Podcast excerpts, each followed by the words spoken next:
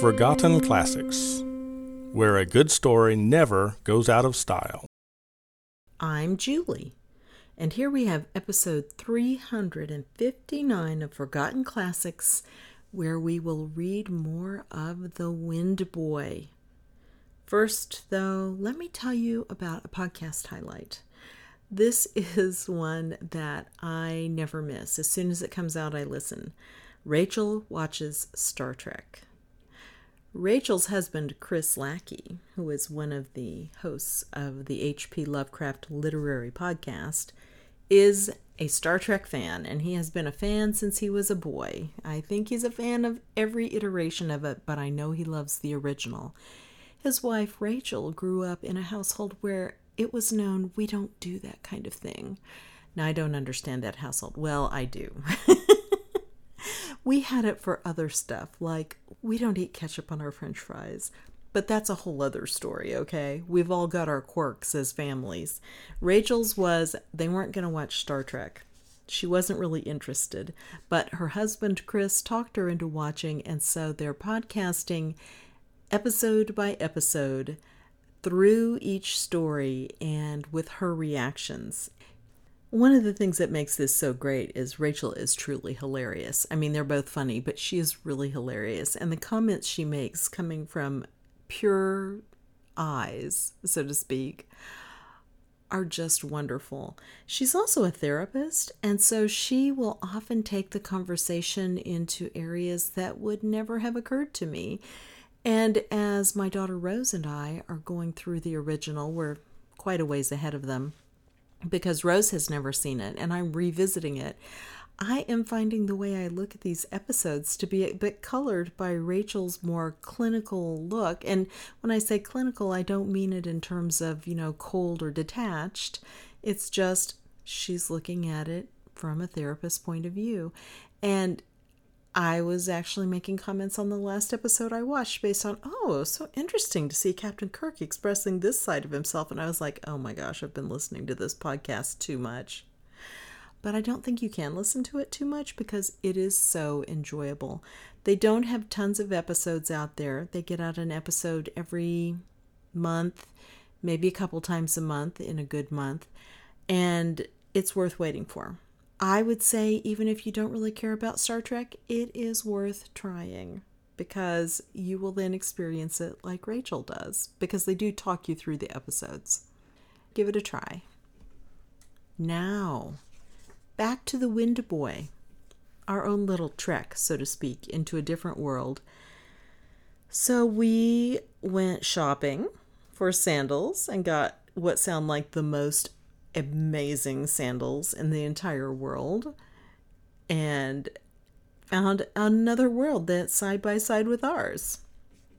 Or at least with the one in the wind boy this little shoe store that nobody'd ever seen that's not like any store you've ever seen and that's where the sandals came from. And whoops met the wind boy. And also found out the origins of the mask. So we don't know who the masker is but we know that the Wind Boy has a big stake in wanting to get this mask and destroy it. And also unmask the masker so they know it's not him. And when we left them, everybody was just going home, Wind Boy and all, which would be interesting. I cannot wait to see what they get up to with this Wind Boy. And I bet you can't either. So let's dive into the next couple chapters of The Wind Boy.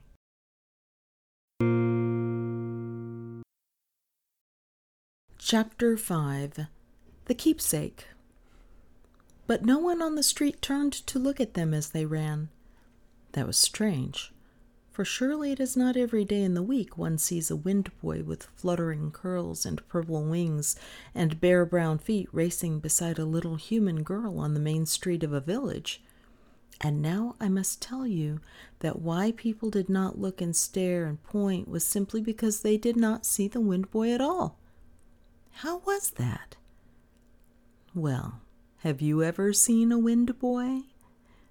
Still, sometime one must have passed you or met with you in your walks and play. Why is it that we cannot see the fairies or the clear people or a wind boy? I do not know. But it is true that very few people can, and even those who have the sight for those other people have not always the sight. Sometimes it forsakes them for days together. But Gentian could see the Wind Boy clear enough, and Nan could, and Kay. For a minute I thought that the new sandals might have had something to do with that. But on second thought, I am sure not. For they would never have got the sandals at all unless they had had the sight. Gentian already knew that there was something strange about her sandals beside their strange beauty. Never had she been able to run half so fast before, and never had her body been so light. She scarcely felt her feet on the pavement at all in her running, and she got the idea that there were wings on her feet that could carry her away into the air if she only knew how to use them. But that may have been only because the Wind Boy had her by the hand. But with Kay, it must surely have been his sandals, for before Gentian and the Wind Boy had reached the little swinging gate of home, he had overtaken them. And strange to say, Nan in her homemade grass sandals was ahead of them all. They met, laughing at the gate. I am going to wash the sitting room windows and start luncheon now, Nan said as calmly and sensibly as though she had not just been running faster than the wind and got all the spring sunshine somehow into her eyes and hair. You children had better run away and play. The artist's gardens are a fine place for that, she added, standing on tiptoe on the doorstep to look over the lilac hedge. Oh, Mother doesn't let us go there, Kay cried. She thinks the artist wouldn't like it. There are no no trespassing signs, wondered Nan. No, but still nobody does go into those gardens. None of the village children. But see, Gentian spoke softly, but with great excitement, pointing. See the gardens and the house just over the artist's house? Why, how, how? Then Kay and Nan saw. A little higher than the artist's house rose the pillars and arches and vine wreathed windows of a nobler house, and about it and stretching away at the back of it were gardens and gardens, golden and blue with spring flowers, and long stretches of green grass, and beyond that the forest, and towering above the forest, away, away, the mountains. How can I tell you so that you will see a little of what they saw? It was not the artist's house, nor his gardens, nor was it the wood that you could see any day, nor the same purple mountains beyond. The children knew the sight of these all very well. It was a dimmer but clearer scene, raised a little in the blue spring air. It was dimmer because they were looking at it as though through a crystal, but it gave promise of being clearer if one could only get through into the crystal. That is my land, the Wind Boy said, while the cloud grew a little darker over his bright brows and darkened his clear eyes. But I cannot be at home there any more until I have found that mask. No one can play with me. I wander alone, and wherever I come, the clear children leave. Your land is like this, only it is as though we were looking at it up through a clear crystal spring, Gentian wondered, as though through the spring we found in the woods last Sunday. But Nan, who seemed never to be surprised by anything, said, Yes, the clear land does seem very like this land at first glance, Gentian. But then, when you know it a little better, you find it is not like this at all, so very, very different. But then comes the strange part. When you know it even better than well, when you are perfectly at home there, then you see again that it is very like this lower land. The children just looked at Nan, puzzled. How could she know about all this and be so sure when she had only just come from the mountains? The Wind Boy looked at her, puzzled too, but only by her words. Why, you don't believe that no matter how well you come to know the clear land, you'd ever think that the shoe store where I first found you was like the shoe store next to it, would you? Nan nodded. Yes, I do. Gentian clapped her hands. Oh, was the shoe store where we got our sandals in your clear land? That land? She pointed. Yes, of course, the Wind Boy said, surprised. Didn't you know that the shoe man who measured you was one of the clear people? One of the clearest. But look, Kay cried now, pointing above the roof of their own little brown house. There, deep through the crystal, was another little brown house. Oh, there are two of everything stores, houses, gardens, mountains. Look, look! And he pointed down the street to where above other houses and other gardens showed in the crystal higher houses, higher gardens. Over the whole village another village hung, overlapping it in places, sometimes hardly to be kept apart from it. The children gazed and gazed. Come, cried the wind boy then, come with me up into it. But how were they ever to get into it? There it was, that other village, clear as light to their eyes, but so distant from their understanding that they did not see how they were ever to get into it. For no matter how near another world may be, it is not so simple to step into it as it is to step into another room. The children knew that without being told. Perhaps it was the crystal light about the clear land that they felt they could not get through. but the Wind Boy laughed at their doubt.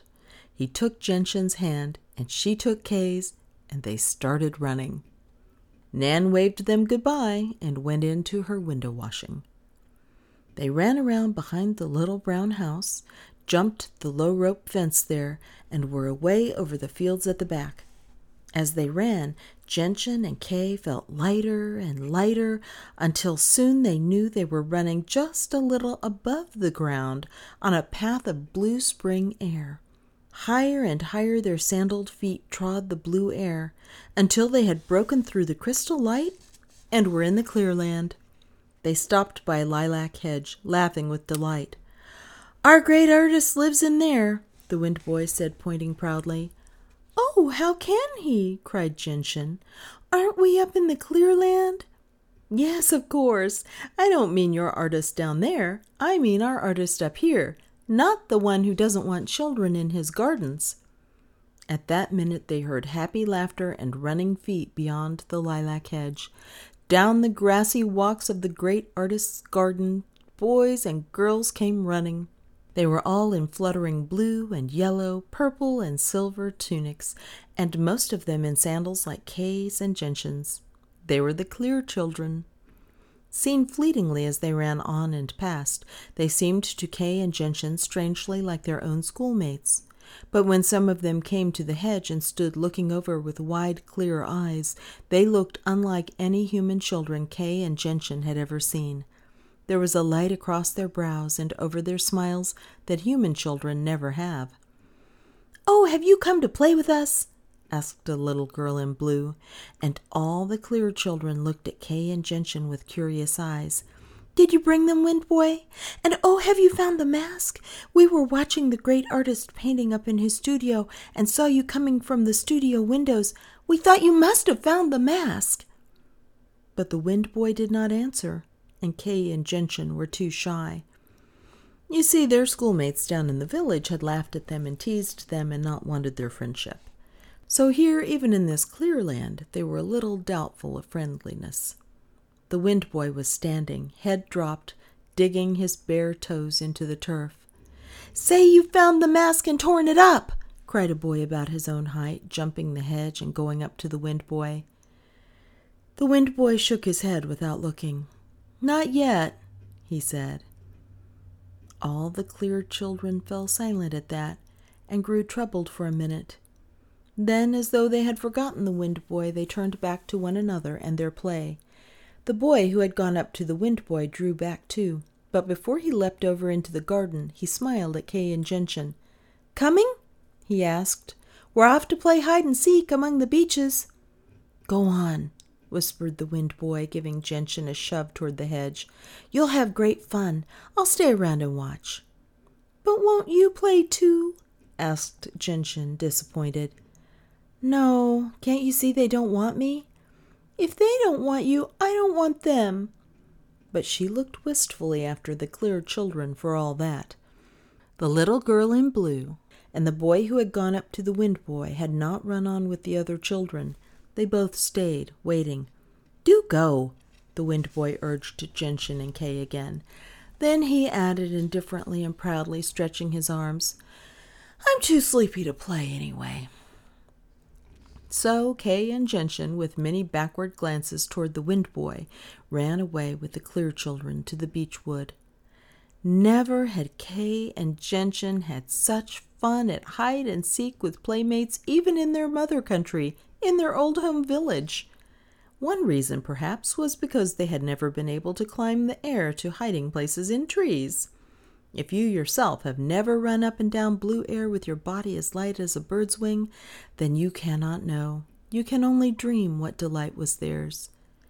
At last, at one moment in the game, Gentian ran up the air to the very top of the tallest, biggest beech that she could see anywhere but she found that a little girl was ahead of her, curled into a nest of forking branches quite hidden by thick leaves. Gentian was about to look around for another lower place to hide, but the little girl whispered her to stay.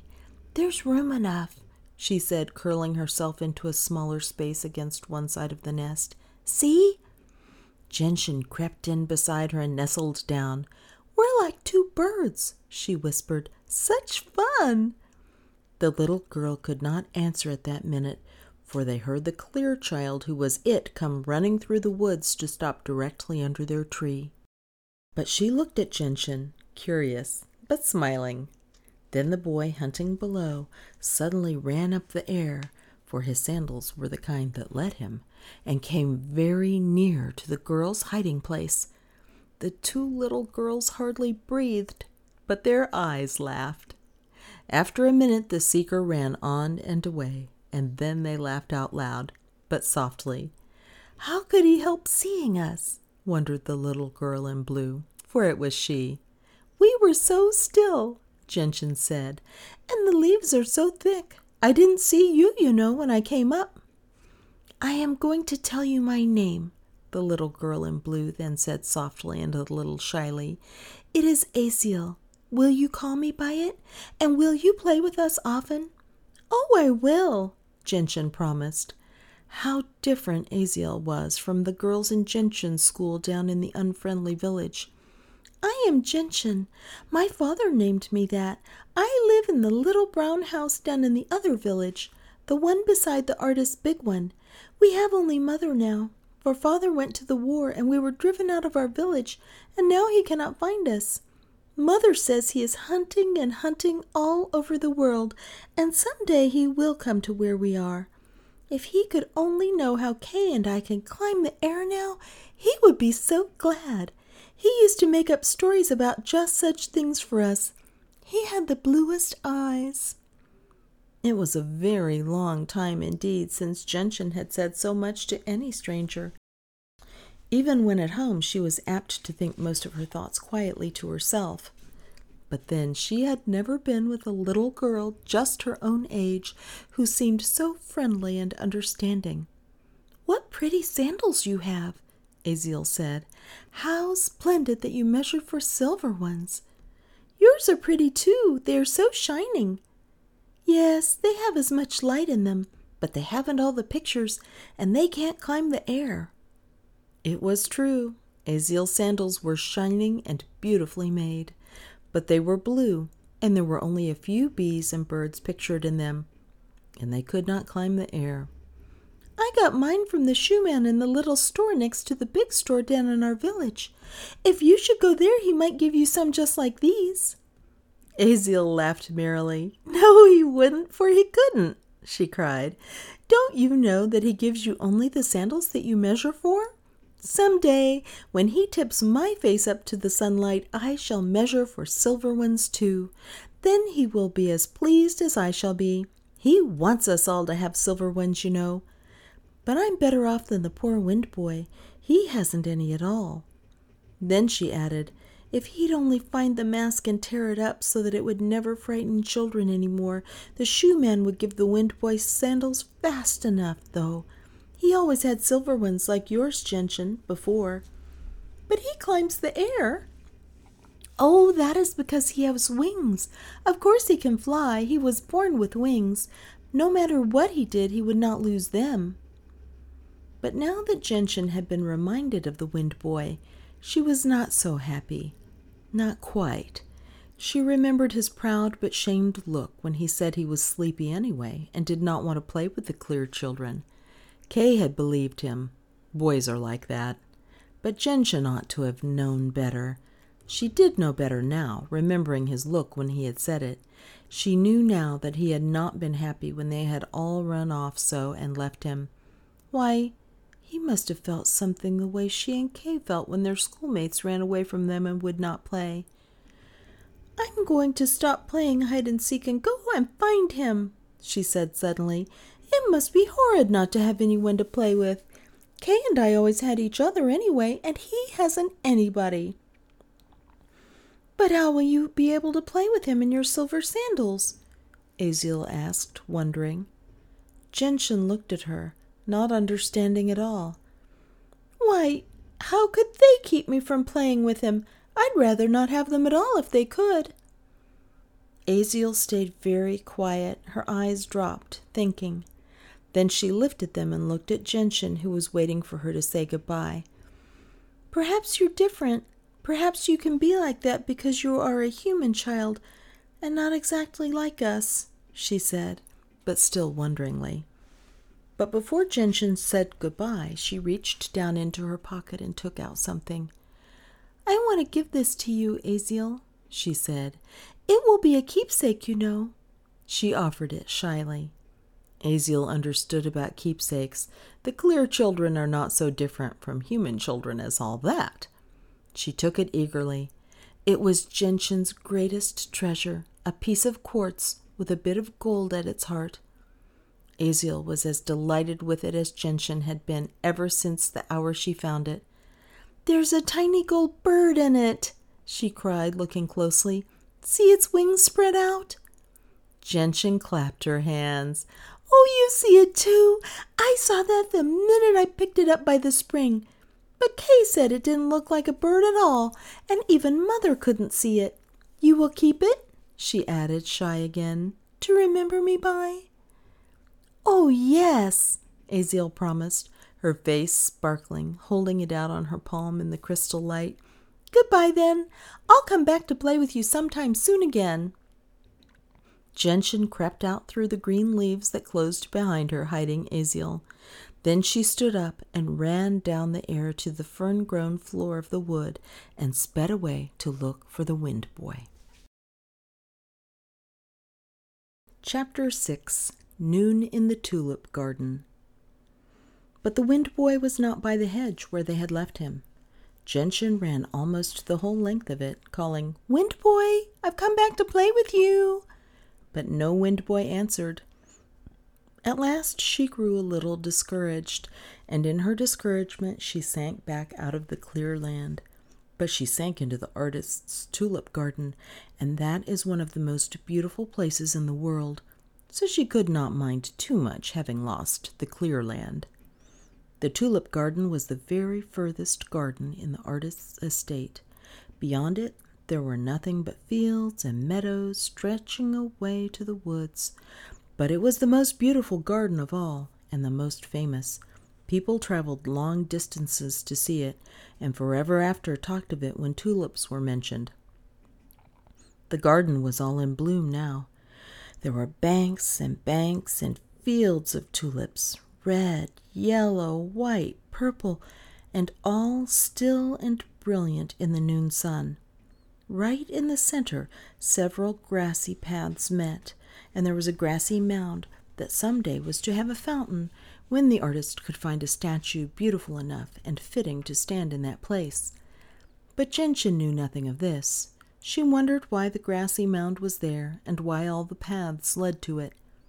As she drew near to the grassy place, she saw right in the center of it a patch of purple just at first, she thought it was a plot of purple tulips set off by themselves, but she knew better at once, for it was the Wind Boy, lying on his back with his arms over his eyes, his purple wings wide beneath him. There in the hot noon sunshine, among the still bright tulips, he was sound asleep. Gentian crept near on tiptoe. Her approach made not a stir among the flowers, hardly a stir in the air. She went down softly on her knees beside the wind boy, for she did not mean to wake him. But for all her care, he stirred in his sleep. She sat back on her heels and waited. He flung his arms wide, turned on his side, and then lay still again. The warm noon sunshine was now square in his face, but he did not open his eyes. I will stay here quietly, Gentian thought. I will be as quiet as the sunshine and tulips. And when he wakes, he will be surprised and glad that I came to find him. So she waited, looking at him. His wings were purple, the purple of early morning when it touches the tips of tall trees. Gentian knew that purple, for every morning she watched it spread from tip to tip of the cherry tree boughs outside her window as the sun was coming up. For one instant all the cherry tree would stand agleam with purple aureoled with gold. Then it was gone, not to come again until tomorrow as the sun rose. That moment of purple in the cherry tree made Gentian happier than all the cherry blossoms. But she never saw it more than in a flash, not all the tree purple together. And now here was the same wonderful thing in her new comrade's wings, and she could gaze and gaze, and it never faded. But for all the purple of his wings and the sunlight in his curls, Gentian still saw the cloud across his bright brow, and even over his closed eyes with their golden eyelashes shut down on his cheeks. Oh, if only I can help him to find the masker, she thought, and get back the mask. I won't be afraid of it any more anyway. I shall grab at it as Nan did, or run after it. I'll be braver than the policeman and cleverer. Oh, I hope it comes tonight, right up to our window again but at that minute she heard steps. The tulips did not stir, but Gentian felt that they began to wait expectantly, and were looking off over one another's heads to see who was coming. They were not heavy footsteps, but that noon stillness had been so very still that sounds could be heard a long way off. Gentian was troubled, and her heart began to beat very fast indeed, for well she knew that whoever it was would not expect to find a little girl here in the tulip garden, a little village girl who was not allowed here at all. She waited, wide eyed, troubled. And then the artist himself came up a flight of stone steps and down one of the grassy paths of the tulip garden toward the place where she waited, kneeling. Gentian had never seen the great artist so near before, and in spite of her fast beating heart, she looked at him with interest. He was very tall, and to Gentian's eager eyes, like the great artist that he really was. And Gentian thought strangely, he is something like the Wind Boy. Yes, in spite of his being almost an old man with iron gray hair and many lines about his mouth and eyes, Gentian could see that he was something like the Wind Boy. His hair grew all in thick, clustering curls. That may have been the reason, but I do not think so. I think that Gentian saw deeper than that, and it was something winged that she noticed. But whatever it was, it was enough to stop her from being afraid. He's not so different from the clear people, she said to herself as he came nearer and nearer down the narrow grassy path. The artist was surprised enough to find a strange little girl sitting back on her heels in the very center of his precious tulip garden by the fountain that was to be. But he did not glance about even for an instant to see whether any tulips were broken or gone or trodden down, for he knew right at once that this special little girl had walked softly and loved the garden. He came quite close to her and stood looking down, not smiling, but kindly. Good morning, he said. I didn't expect to find a little girl here, a little stranger girl that I have never seen anywhere in the world before. Who are you, please? But now that Gentian was not afraid of the artist any more, she remembered the wind boy at her knees. Shh, she said, her finger to her lips. Please, he is asleep, you see. The artist was puzzled, for he could not see the wind boy at all. Perhaps you could not have either had you been there. Who is asleep? he asked, looking all about. Here, the wind boy, Gentian whispered. I found him sound asleep like this. I've been staying still ever since, thinking about his purple wings. They're like the morning purple, only they stay so. The morning purple goes so quickly you wonder whether it was true. But these you know are true. The artist still looked down at the little girl, smiling now. He liked her there in her sky blue frock, with her hair the color of shining copper, her blue gentian eyes looking so friendlily up into his. I must paint her some day like that, he thought. No child in the village has such fairy gold hair. Who can she be? So it's the wind that is asleep? he asked, but softly as she had begged him to. Yes, I knew that the wind went to sleep some minutes ago, just before the bells rang for noon. But did he go to sleep right here in my tulip garden? And you can see him? No, not the wind itself, said Gentian. This is the wind boy. It isn't quite the same, I think. Now, because there was something winged about the artist, he knew that the child might be right, and that the fact that he couldn't see had nothing to do with it. So he said, I will be very soft then, and you shall go on watching and thinking about the wind boy's purple wings. Only do tell me, please, what is your name and where do you live?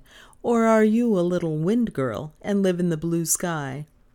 Gentian laughed at that, merrily, softly, but she became grave at once. I am Gentian, she said, and I live with my mother and my brother and Nan, who has come to work for us in the little brown house right by your hedge. Really? Then I know who you are. Refugees. Yes, foreigners. The artist looked down sharply at the way Gentian said that. The little girl has been made to feel strange here in our village, he thought, and did not like it. For although the artist was so great and famous and what is called a citizen of the world, still he had now made this village his home and loved it. Sometimes he felt like a father to it indeed, for many of its good things, its library, its beautiful school building, its concerts, he had given it, he did not like to think that these refugees here at his very gate had been treated unkindly. He did not see how anybody could treat this little copper haired girl unkindly. I have a little granddaughter, Rose Marie. Do you ever play with her? he asked. She doesn't call you foreigner, does she? Gentian shook her head. No, we can't play with her ever, so she doesn't call us anything. Her governess doesn't let her play with village children. This morning in the shoe store, she pinched her arm, not to hurt, but to remind her. The artist looked very grave. He stood for a whole minute in silence. So she isn't let to play with you, he said at last. I must ask Miss Prine why. I'm not at home all the time, you see, Gentian, and I am afraid I don't know very much what Rose Marie is or isn't allowed to do. Tell me, whom does she play with? No one. She's always alone. We watch her sometimes over the hedge. Her governess or the nurse is almost always near. But Rose Marie smiles at us and almost speaks. We like her. I am glad you like her. But when you come into the gardens, as now, doesn't she play with you then? Oh, we never play here. Mother wouldn't let us. We play in our own gardens or in the fields behind our house. But you are here now. How is this? Gentian dropped her head. Yes, but I came down out of the clear land, out of the air, you know. I couldn't tell I was landing here. Then I saw the wind boy asleep and forgot I mustn't stay. I'm glad you did forget, Gentian. But now you have given yourself away. Didn't I say you were a wind girl? I knew you came out of the blue. Gentian laughed her merry laugh. no, I'm a human, truly, she said. But how can I explain to you? Don't try. Perhaps I can understand without understanding. I am going away now softly, so as not to wake your wind boy. And I must find out why you are not Rose Marie's playmate. But I can't do that today, for I am going away on the train, if you have not made me lose it. I came for a parting look at my tulip garden, and to think about the fountain that is to be. But good-bye, and when I come again, then I shall see you, if you have not vanished into the blue. The artist went away then as quietly as Gentian could have wished. When he reached the stone steps, he looked at his watch and hurried down out of sight. But all the way to the station, and many, many times before he saw her again, he thought smilingly of Gentian and her talk of morning purple. But their voices must have disturbed the Wind Boy after all, for he was stirring again. Gentian stayed still as still, still as the noon sunshine and the tulips, but it did no good. His eyes slowly opened. Then Gentian, to her great satisfaction, saw that those opening purple eyes were as clear as Aziel's had been, and as happy. But when they were wide open, they clouded again, as though waking had made him remember the mask and all his troubles. Oh, please, Gentian cried, can't you keep it? She meant, of course, the clear tranquillity that sleep had given. The wind boy at her words sat up quickly, surprised and glad to find her there. Where did you come from? he asked with his most radiant smile. From the beech wood up in the clear land. I came hunting you. I wanted to play with you. Really? But now it's noon. The village bells have rung, so I can't stay and play after all, but must run home to dinner. Nan would be sorry if we were late her first day, perhaps. And I must go back to the clear land too, said the wind boy. It is time for my work. Your work? Do you work? He laughed. Of course. And I can go on with that, even if they won't play with me, he added proudly. What do you do? Well, today I'm going to work at pulling weeds with the great artist in his tulip garden, just up there above this one. Does your great artist work in his own garden? Gentian asked, amazed. For why the owner of that tall house she had seen in the clear land the house with its arches lost in the sky, should come down out of it to pull weeds in his own garden she did not see. But the wind boy was laughing at her surprise, though friendly. Of course he does. Why not? Gentian could not say why not. Does Aziel work? She asked instead. Why, of course. Did you think she only played? Yes. Don't you work? Of course I do. I help mother and I even mend sometimes, though I'm not very good at that yet. I help Kay weed the garden too, and much more, but I'm not a clear child. At that, the wind boy did a surprising thing. He said, I think you're nicer than a clear child. I like you best. And he bent and kissed her on the mouth. Then he laughed and backed away over the grass and down among the tulips. He was a little embarrassed, but he was not ashamed. Gentian stood where he had left her, wide eyed, surprised. Goodbye, he called, and turned and ran right away over the tulips. He ran very fast and soon began to climb the air, his purple wings spread wide. Almost at once he was lost to Gentian's sight in the dazzling noon sunlight. Gentian was so taken by surprise and by happiness, too, that she stood still looking up into the sunlight for some time after he had gone. Unless a wind boy has kissed you at noon in a tulip garden, you cannot know why Gentian stayed so still, wide eyed, and thoughtful. All in a flash she had learned about comradeship, the comradeship that may be between a human child and a clear child. But after a while she remembered about the tulips. Why, he had backed right down into them, and then turned and run through them. They must be trampled and crushed. She ran to look but not one single tulip was even bent. They were all straight and lovely, but they were swaying slightly in a breeze that Gentian could scarcely feel. She spoke to them gravely. Oh, he ran over you, she said. That is why you are so smiling and blowing. But he kissed me. Then she ran away down the grassy path to the stone steps down those, across a wide lawn yellow with jonquils, and away to the hedge, which she crawled through. She remembered as she ran that it was Saturday, and mother would be at home for dinner and the rest of the afternoon. Kay was there ahead of her, for he had remembered about mother, too. He had heard the village bells ringing for noon, even while he played in the air with the clear children, and he had found the way back as quickly as he could. Mother was sitting on the step, and Kay was beside her, still a little breathless from his hurry. Such a day! he was saying, and thank you, Mother, for these beautiful sandals. Oh, see mine too! Gentian cried as she threw herself down on the step at her mother's knee. Yes, they are very nice sandals, and they look strong enough to last all summer, Detra said. Nan did very well. But the children hardly heard her words, for they were staring in sad amaze at their feet. Where were Gentian's silver pictured sandals? And where were Kay's golden ones? These things on their feet were just strong, sensible leather, the kind of sandals all the children in the village were wearing this spring. Where, how? Nan had just come to the door to say that dinner was ready, and she saw the children's sorry faces. Oh, don't be troubled, she comforted. They are the very same sandals we got, truly. Only you see in the store you were looking at them in the clear light. Now it is earth light. When you go back into the clear light, you will find they are not changed a bit. Yours will be silver there, Gentian, and yours gold, Kay. The children were glad and relieved, but Detra did not understand what it was all about. She thought it must be some game the three had been playing together, however, and did not ask questions. Were they magic sandals, you ask? Not a bit of it. For one thing, I do not believe in magic, and so you will not find any in my story.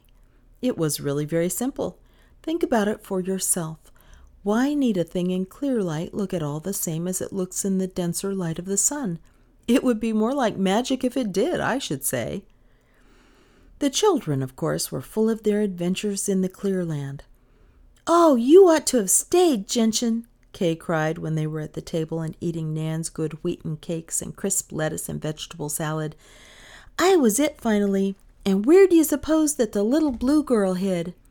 Aziel, you mean? asked Gentian, glad to know her name. She was in the top of the tallest beech when I left her. Oh, yes, she was found there and didn't get her goal because she couldn't run down the air, but had to climb all the way down through the branches.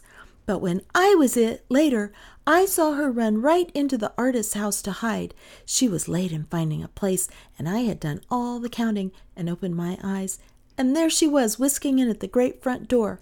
We were playing around the house then.